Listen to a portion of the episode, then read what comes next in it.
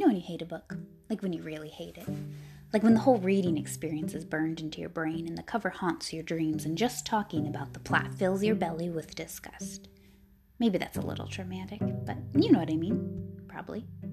Hi, I'm Ashley, a librarian and the host of Book Hate, a podcast from the Southfield Public Library.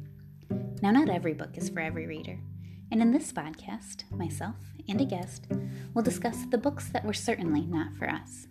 Other people might have loved the book. It might be considered a classic.